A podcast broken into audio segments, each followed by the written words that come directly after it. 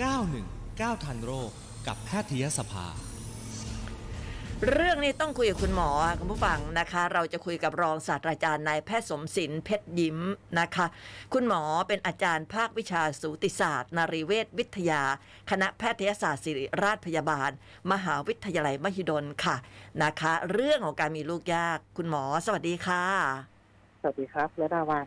ค่ะ เรื่องของการมีลูกยากนะคุณหมอ บางคนก็อยากจะมีมากเลยพร้อมมากเลย ลูกก็ไม่ยอมมาเกิด บางคนก็ยังไม่พร้อม ยังไม่ทันตั้งตัวก็มาเอามาเอา มันเกิดอะไรขึ้น จริงๆ ปัจจุบันเนี่ยผมว่าในความพร้อมของของคนเรานะครับในช่วงค่ะปัจจุบันเพราะมันมีความเครียด ทั้งในเรื่องของพวกโรคระบาด หรือว่าการดำรงชีวิตเศรษฐกิจที่มีการเปลี่ยนแปลงไปอย่างรวดเร็วนะครับนี่ส่วนใหญ่เนี่ยทำให้บางทีความพร้อมการรีบุตรเนี่ยอาจจะเกิดความไม่สมดุลส่วนใหญ่เนี่ยมักจะ บางคนก็มีความคิดว่าต้องรอให้พร้อมก่อนถึงจะมีลูกได้ ต้องมีค่ะบ้านมีรถหรือว่าต้องเศรษฐกิจต้องมีฐานะที่เพียงพอ แต่ในบางรายเนี่ย ถ้าเขาอยู่ในสถานะที่บางคนก็อย่างที่เราทราบอยู่ครับว่าอิทธิพลจากเรื่องของอินเทอร์เน็ต หรือว่าโซเชียลเด็กปัจจุบันเนี่ยโตค่อนข้างเร็วอืมบางครั้งเนี่ยก็ทำให้บางคนเนี่ย อาจจะมีเพศสัมพันธ์เร็วกว่าวัยอันควรค่ะสุดท้ายก็ทำให้พร้อมไม่พร้อมไม่พร้อมอืมครับค่ะ แต่ว่าการที่เราจะรอให้พร้อมเนี่ยต้องมีบ้านต้องมีรถต้องมีเงินก้อนหนึ่ง โหบางทีกว่าจะพร้อมเนี่ยวัยมันก็ไปละ มันก็ทำให้เรามีลูกยากได้เหมือนกันใช่ไหมคะใช่ค่ะ โดยเฉพาะปัจจุบันผมว่าผู้หญิงเนี่ยก็คือบทบาทในในในทางทางสังคมเรื่องการทำงานเนี่ยปัจจุบันเนี่ยไม่เท่าเทียมกับผู้ชายนะคะเพราะบางคนเนี่ยก็คืออาจจะอยู่ในวัยทำงานที่บางทีเนี่ยยังเอนจอยอยู่หรือว่าในปัจจุบันเนี่ยเด็กปัจจุบันก็มีการเรียนคือเรียนค่อนข้างนานขึ้นค่ะแล้วก็บางทีเนี่ยเราเราก็ทำให้บางทีเรา ความพร้อมในการที่จะมีลูกเนี่ย ก็อาจจะช้าคือแต่งงานช้าลงด้วยเช่นกันนะครับ อืมค่ะ คราวนี้ในการมีลูกยากเนี่ยเอาอะไรเป็นตัววัดคะว่า มีลูกยาก หรือว่ามันก็ยังได้อยู่อะไรเงี้ยค่ะครับจริงๆต้องบอกก่อนว่าเอ่อเกณฑ์ในการที่จะบอกมีบุตรยากเนี่ยผมว่ามันเปลี่ยนไปเรื่อยๆตาม ตามวัยตามระยะเวลาที่เปลี่ยนแปลงไปสมัยก่อนถ้าย้อนกลับไปมาสักห้าถึงสิบปีที่แล้วเนี่ยค่ะเขาถือว่าในในในคู่สมรสที่แต่งงานแล้วมีเพศสัมพันธ์ไม่ได้คุมกำเนิดนะครับอืมแล้วก็ปล่อยไว้ประมาณคือถ้ามีเพศสัมพันธ์สม่ำเสมอนะครับค่ะเกี่ยวประมาณสักสองถึงสามครั้งต่ออาทิตย์ ซึ่งมันจะครอบคลุมในช่วงของวันวัยที่วันที่มีการตกไข่เนี่ย ถ้าปล่อยมาสักสองถึงสามสองปีเนี่ยเราไม่ตั้งครรภ์เนี่ยเราถือว่ามีบุตรยากอืมปัจจุบันเกณฑ์เนี่ยค่อนข้าง ค่อนข้างลดลงมาเหลือประมาณสักหนึ่งปีอะครับ แล้วก็ค่ะ ที่สำคัญก็คือขึ้นกับฝ่ายหญิงด้วยว่า ถ้าในวัยที่เราปล่อยประมาณสักอายุเกินสักสามถึงห้าถึงสี่สิบปีขึ้นไป อันนี้ก็คงต้องต้องเฝ้าระวังแล้วว่าอาจจะมีเรื่องของภาวะมีบุตรยากนะครับ อืมค่ะ เมื่อสักครู่นี้คุณหมอพูดถึงเรื่องของความเครียดนะคะ แล้วก็อายุก็มาเป็นตัวกำหนดในเรื่องของการมีลูกยาก นอกจากนั้นแล้วมันยังมีปัจจัยอะไรอีกไหมคะ ก็จริงๆต้องบอกก่อนว่าเรื่องอายุผมเน้นเรื่องอายุนะคะเพราะค่ะ อายุเนี่ย เรารู้ว่าสมัยก่อนเราแต่งงานเนี่ย ถ้าเราย้อนกลับไปมาสักสิบถึงยี่สิบปีก่อนเนี่ย ในยุคที่เราเกิดมานะคะเป็นยุคค่ะของเจนอาจจะเป็นเอ็กซ์อะไรอย่างเงี้ยเราคุณแม่ที่จะมีลูกเนี่ยอายุประมาณสักยี่สิบแปดปีอ่าค่ะสามสิบปีใช่ไหมฮะค่ะปัจจุบันเนี่ยกลายเป็นสามสิบห้าหรือขยับมาสี่สิบแล้ว หรือปัจจุบันเนี่ยอาจจะด้วยเทคโนโลยีที่ค่อนข้างทันสมัย เราจะสามารถทำให้คนที่อาจจะเลยความสามารถในการมีบุตรและเช่นสักสี่สิบปลายปลายๆเนี่ยอาจจะสามารถตั้งครรภ์ได้ค่ะเพราะอายุเนี่ยเป็นเกณฑ์จริงๆนะครับเพราะว่า สมัยก่อนเรารู้ว่าถ้าเราตั้งครรภ์เนี่ยอายุสามสิบห้าปีเราก็ต้องหาต้องตรวจแล้วว่าเอ๊ะมันมีความเสี่ยงเรื่องของความตั้งครรภ์อ่าปกติไหมเช่นการค่ะขอน้ำข้ามค่ะปัจจุบันเนี่ยจริงๆเรารู้ว่าความสามารถในการมีบุตรของฝ่ายหญิงนะครับเน้นฝ่ายหญิงก่อนก็คือว่าอายุเนี่ยที่จะมีลูกที่เหมาะสมที่สุดก็คืออยู่ประมาณสัก21ถึง25 ปี โอ้ช่วง 21ถึง25 เองเหรอฮะ ใช่ครับใช่ซึ่งจริงๆ ก็คือยังไม่จบมหาลัยหรือว่าเพิ่งจบใหม่ๆ ถูกไหมครับ ค่ะ ยังไม่ทันทำงานเลยนะเนี่ย ใช่ ค่ะเมื่อย้อนกลับไปเมื่อสมัยก่อนเนี่ยถ้าถ้าสมัยก่อน 25ถึง28บางทีก็แต่งงานกันแล้วทำให้คนไข้คนในกลุ่มเนี้ยเขาก็จะมีลูกง่าย แต่ปัจจุบันเนี่ยพอไปถึง 30 เรารู้ว่าอัตราความสามารถในการมีบุตรเนี่ยของผู้หญิงนะครับค่ะลดลงเรื่อยๆ โดยเฉพาะเมื่อไหร่ขึ้น38ถึง43เนี่ย อันนั้นเป็นขาที่แบบลงจริงๆแล้วเพราะปัจจุบันเนี่ยจะพบว่าแนวโน้มของคนไข้ที่เข้ามาเนี่ยจะพบว่าที่เข้ามารักษานะคะหรือค่ะหาและมีบุตรเนี่ยผมว่ามักจะเกิน 35 ขึ้นไปคือ ประมาณสักเกินครึ่งนะฮะเกิน50เปอร์เซ็นต์โหแสดงว่าเรื่องของอายุนี่เป็นเป็นปัจจัยสำคัญเลย อันดับแรกเลย ครับใช่แล้วจริงๆอายุมันก็สำคัญกับเรื่องอื่นนะครับ ค่ะ สมมติในกลุ่มที่ในคนที่อายุเยอะเยอะขึ้นเนี่ย เราก็จะพบว่าความเอ่อความเสี่ยงหรือว่าอุบัติการณ์ของโรคต่างๆ นะคะไม่ว่าจะเป็นโรคที่เกี่ยวข้องกับทางผืดโรคเยื่อบุโป้อยู่ผิดที่ หรือว่า อาการที่เกี่ยวข้องกับโรคโรคของพวกเนื้องอกหรือโรคทางเดินเลือดเนี่ยมันมากขึ้นด้วยค่ะครับทำให้บางทีเนี่ยกว่าที่เราจะปล่อยให้มีลูกเนี่ยบางครั้งเนี่ยระบบอวัยวะสืบพันธุ์ร่วมบนลูกหรือรังไข่เนี่ยก็ค่ะจะมีโรคขึ้นมา ซึ่งบางทีเนี่ยมันก็จะความสามารถในการดูดก็จะลดลงอย่างรวดเร็วอะครับอืมฟังคุณหมอพูดนี่ไม่สงสัยแล้วว่าทำไมคนหนึ่งมีลูกยาก เพราะว่าอย่างที่คุณหมอบอกว่าโอ้โห คนเดี๋ยวนี้ก็เรียนเยอะไง กว่าจะจบปอตรีปอโทกว่าจะทำงานกว่าจะเก็บเงินได้ กว่าจะมีรถกว่าจะมีบ้าน หมดกันครับคือถึงผมว่าเดี๋ยวนี้คือมันก็จะมีเรื่องปัจจัยเรื่องของพวกเทคโนโลยีที่เข้ามา คือเรารู้ว่าปัจจุบันเทคโนโลยีมันค่อนข้างที่จะก้าวไกลนะครับค่ะทำให้เราในบางกลุ่มในบางในผู้หญิงวัย working woman อาจจะอาจจะอยากที่จะฝากไข่ไว้ก่อนอะไรอย่างเงี้ยครับอืมทีเนี่ยอาจจะเกิดความชะล่าใจ ว่าเอ๊ะฝากไข่ไปแล้วประมาณล็อตหนึ่งคิดว่าเอาไปแต่งงานสักสามสิบห้าปีสี่สิบปี บางทีเรากลับตัวไม่ทันแล้วเพราะไข่ที่ฝากไว้คุณภาพอาจจะไม่สมบูรณ์ก็ได้ อ๋อ ไข่ที่ฝากมันก็มีอายุด้วยเหรอคะ ไข่ที่ฝากไว้เนี่ยไม่มีอายุครับ แต่ว่าคือปัจจุบันเทคโนโลยีการแช่แข็งเนี่ยมันสามารถสามารถเก็บไว้ได้นาน แต่ว่าค่ะเราคงจะทราบได้ไงว่าไข่ที่เราฝากไว้มันมีคุณภาพที่ดี เพียงพอที่สามารถตั้งครรภ์ได้ถูกไหมครับเพราะบางครั้งเนี่ยมาฝากไว้ตอนประมาณสักสามสิบแล้ว ซึ่งบางทีผมจะเจอคนไข้ที่มาฝากไข่เนี่ย อายุสี่สิบอย่างเงี้ยฮะค่ะสามสิบห้าปีอย่างที่กล่าวแล้วว่ามันเลยวัยที่คุณภาพไข่จะสมบูรณ์อ๋อ อ๋อ ค่ะฝากก็คนเดียวอายุได้น้อยอืมอืมอืมยี่สิบค่ะ ปีครับ การฝากไข่ของผู้หญิงนี่คือคือเคยเคยได้ยินแต่ แต่เป็นธนาคารอสุจิของผู้ชาย แล้วการฝากไข่ผู้หญิงนี่มันยังไงอะคะ การฝากไข่โดยเทคโนโลยีของการช่วยการมีบุตรนะคะ ก็คือเราสามารถที่จะกระตุ้นไข่ของฝ่ายหญิงเนี่ยแล้วก็เก็บไข่เอามาภายนอกร่างกายได้ค่ะ ปัจจุบันที่มีการแช่แข็งก็คือเราสามารถที่จะแช่แข็งไข่ หรือเซลล์ที่มีชีวิตเนี่ยให้อยู่ภายใต้ลิควิดไนโตรเจนเหลว ซึ่งสามารถเก็บไปได้นานประมาณเกินสามถึงห้าปีครับ อันนี้ก็คือพูดง่ายก็คือว่าเก็บไข่แล้ววันนี้วันที่ละลายไข่ออกมาก็คือเหมือนกับลักษณะของไข่หรือคุณภาพเนี่ย ก็จะไม่เปลี่ยนแปลงจากวันที่เราแช่แข็งไข่ แล้วการเก็บไข่เนี่ยที่ไข่ไข่ที่จะมีคุณภาพที่สุดเลยเนี่ยมันต้องอยู่ในช่วงอายุของเราสักเท่าไหร่ได้อะคะนะฮะอย่างที่กล่าวไปแล้วครับก็ประมาณสักยี่สิบเอ็ดถึงสามยี่สิบห้าปีอะครับอ๋อเป็นช่วงที่สมบูรณ์ที่สุดเลยปีที่สุดถูกต้องครับถูกต้องโห น่าตกใจนะครับ ใช่ คือกำลังงงว่า เอ๊ะ ช่วงนั้นจะว่าไปเราก็ยังเด็กอะเนาะ ยังเด็กเกินกว่าที่เราจะรู้ว่าครับว่าว่าว่าอนาคตข้างหน้าเนี่ยมันจะยังไงอะไรอย่างเงี้ยค่ะ คุณหมอแล้วถ้าเกิดว่า สมมติว่าเราไปฝากไข่แล้วนะคะ แต่ว่าเผอิญเรามาแต่งงานเอาสามสิบเนี่ยอืมเราควรจะเอาไข่เนี่ยมาทำปฏิสนธิให้เกิดลูกหรือว่า หรือว่าเรา30แล้วเนี่ยเราก็ปล่อยตามธรรมชาติถ้าเกิดมีแล้วไข่ก็ทิ้งไปเลย อันไหนมันจะโอเคกว่า ผมว่าจริงๆคือยังไงก็ตามธรรมชาติดีที่สุดนะคะเพราะค่ะว่าถ้าสมมติว่าในในกลุ่มที่เราฝากขายไว้นั่นหมายความว่าในกลุ่มที่เราคิดว่า อาจจะยกตัวอย่างเช่นอาจจะยังไม่แต่งงานอาจจะแพลนว่าจะมีอนาคตที่เอ่อจะแต่งงานช้าหรือว่าอาจจะค่ะเรียนต่อหรือว่าทำงานที่ยังไม่พร้อมอะไรเงี้ยฮะจริงๆโดยปกติเนี่ยถ้าเราปล่อยแล้วเรามีความสามารถในการมีบุตร หรือไม่มีโรคอะไรเนี่ย ปกติภายในหนึ่งปีก็สามารถตั้งครรภ์ได้ แต่ถ้าเมื่อไหร่ที่ไม่มีหรือว่าเริ่มมีสภาวะอย่างที่กล่าวไปว่าค่ะถ้าสมมติว่าเกิดแต่งงานไปแล้วมาตรวจเจอว่าอะมีถุงน้ำที่รังไข่หรือมีช็อกโกแลตซีดหรือปวดประจำเดือนค่ะรังไข่ที่เคยมีอยู่อาจจะถูกทำลายจากตัวโรคไปเพราะค่ะส่วนใหญ่เนี่ย พอมาอยากมีลูกจริงเนี่ยอาจจะไม่สามารถมีได้แล้วดังนั้นการที่เรามีไข่ที่เราสะสมหรือเก็บไว้เนี่ยมันก็สามารถที่จะเอามาใช้ในอนาคตได้อ๋อนั่นหมายถึงว่าถ้าเกิดว่าเรา 30 35 เนี่ย เราแต่งงานเรามีลูกได้ปกติไข่ก็ทิ้งไปเลยอย่างนั้นก็ได้ ที่ฝากไว้เหรอครับ ใช่ใช่สมมติเราฝากไข่ ครับ ก็จริงๆอย่างที่กล่าวผมว่าจริงๆเนี่ยผมต้องต้องเรียนอย่างนี้ก่อนนะว่าการฝากไข่เนี่ย ปัจจุบันจะเห็นว่ามันจะมีเอ่อ การสื่อโฆษณาหรือสื่อสื่อทางทางโซเชียลที่ค่อนข้างเยอะในเรื่องของการฝากไข่นะค่ะแต่อย่างไรก็ตามเนี่ยจริงๆดีที่สุดก็คือ การเฝ้าระวังตัวเอง และการรีบแต่งงานการสร้างอนาคต เพราะว่าจริงๆการมีลูกโดยธรรมชาติเนี่ยจะเป็นสิ่งที่ดีที่สุดนะคะเพราะว่าทุกอย่างอย่าลืมว่ามันมีทั้งข้อดีข้อเสียค่าใช้จ่ายที่ตามมา แล้วก็อย่างที่เมื่อกี้ที่คุณระดาวันกล่าวก็คือค่ะความเครียดทั้งพวกนี้มันมีความเครียดหมดนะคะเพราะต้องฉีดยากระตุ้นไข่ต้องอะไรอย่างเงี้ย อ๋อ ความเครียดในปัจจัยทั้งในครอบครัวทั้งหมดอยู่แล้ว อืม อะ เพราะฉะนั้นถ้าสมมติว่าตอนนี้เนี่ยใครที่แบบว่าอายุ 30 แล้ว 35 แล้วอะค่ะ คุณหมอแต่ว่าพยายามแล้วไม่มีลูกเนี่ย อันดับแรกเลยเนี่ยคุณหมอต้องทำยังไงอะคะ ผมว่าผมขอย้อนกลับไปก่อนนะคะเพราะจริงๆเราต้องเริ่มตั้งแต่ก่อนที่จะวางแผนแล้วสมมติว่าค่ะ อนาคตเริ่มมีแฟนเริ่มมีแผนจะแต่งงาน ครั้งแรกก่อนที่แต่งงานเนี่ยปัจจุบันเนี่ยผมว่า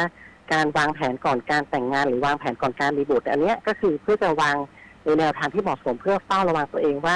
ความสามารถในการมีบุตร หรือว่าโรคที่ปัจจุบันที่เกี่ยวข้องกับเราเนี่ยมันมีความเสี่ยงที่จะมีลูกยากไหมค่ะเพราะฉะนั้นสิ่งแรกที่ต้องมาก็คือถ้าจะแต่งงานแนะนำว่าควรจะปรึกษาแพทย์นะคะ ปัจจุบันเนี่ยเรามีเอ่อแพทย์เฉพาะทางเนี่ยเยอะมากค่ะกรุงเทพและต่างจังหวัดก็คือครอบคลุมอืมแนะนำให้เข้ามาปรึกษาก่อน แพทย์ก็จะ ทำการซักประวัติตรวจร่างกายนะครับ แล้วก็ประเมินในเรื่องของมดลูกรังไข่ ประเมินเรื่องของเชื้อสื่อสายชาย เรื่องของเรื่องเอ่อผลเลือดต่างๆที่มีความเสี่ยงไม่ว่าจะเป็นโรคเลือดจางท้าซีเนียซึ่งถ่ายทอดไปสู่ลูกได้นะค่ะคะจากนั้นเนี่ยพอเราประเมินเสร็จแล้วว่าเรามีความเสี่ยงแล้วได้เฝ้าระวังหรือว่าวางแผนได้ถูกว่า เราควรจะปล่อยเลย หรือว่าควรจะที่จะอะอ่า สามารถที่จะใช้คำว่าเลี้ยงล่างนะในชีวิต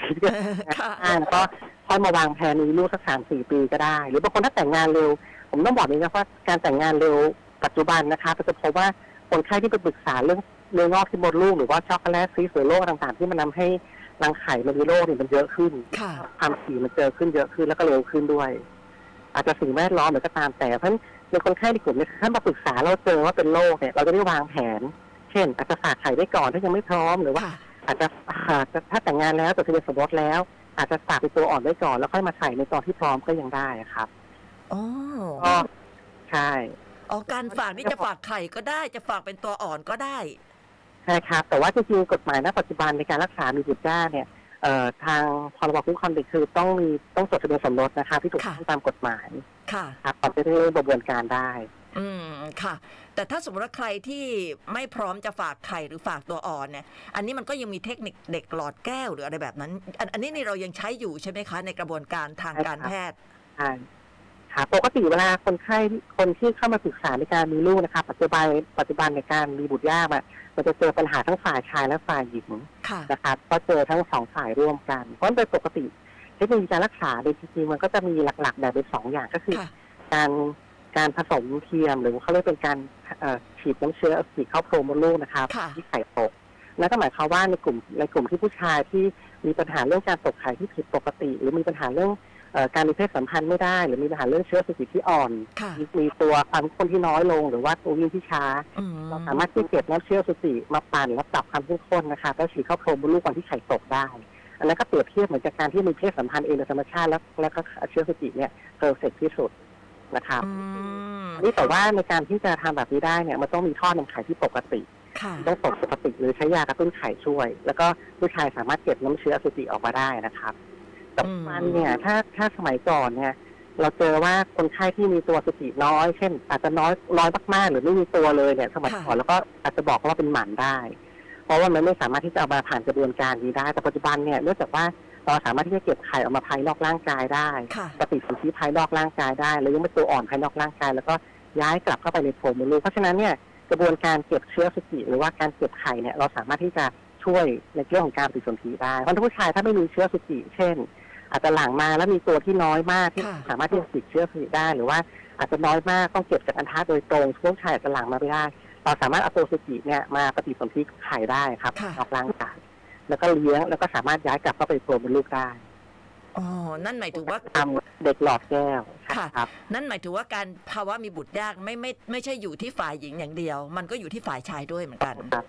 ถูกต้องครับถูกต้องโอ้ มันยากขนาดนั้นเลยเนาะว่าจริงๆความรับผิดชอบทั้งสองฝ่ายนะครับเพราะปัจจุบันเห็นบางคนไข้บางคนก็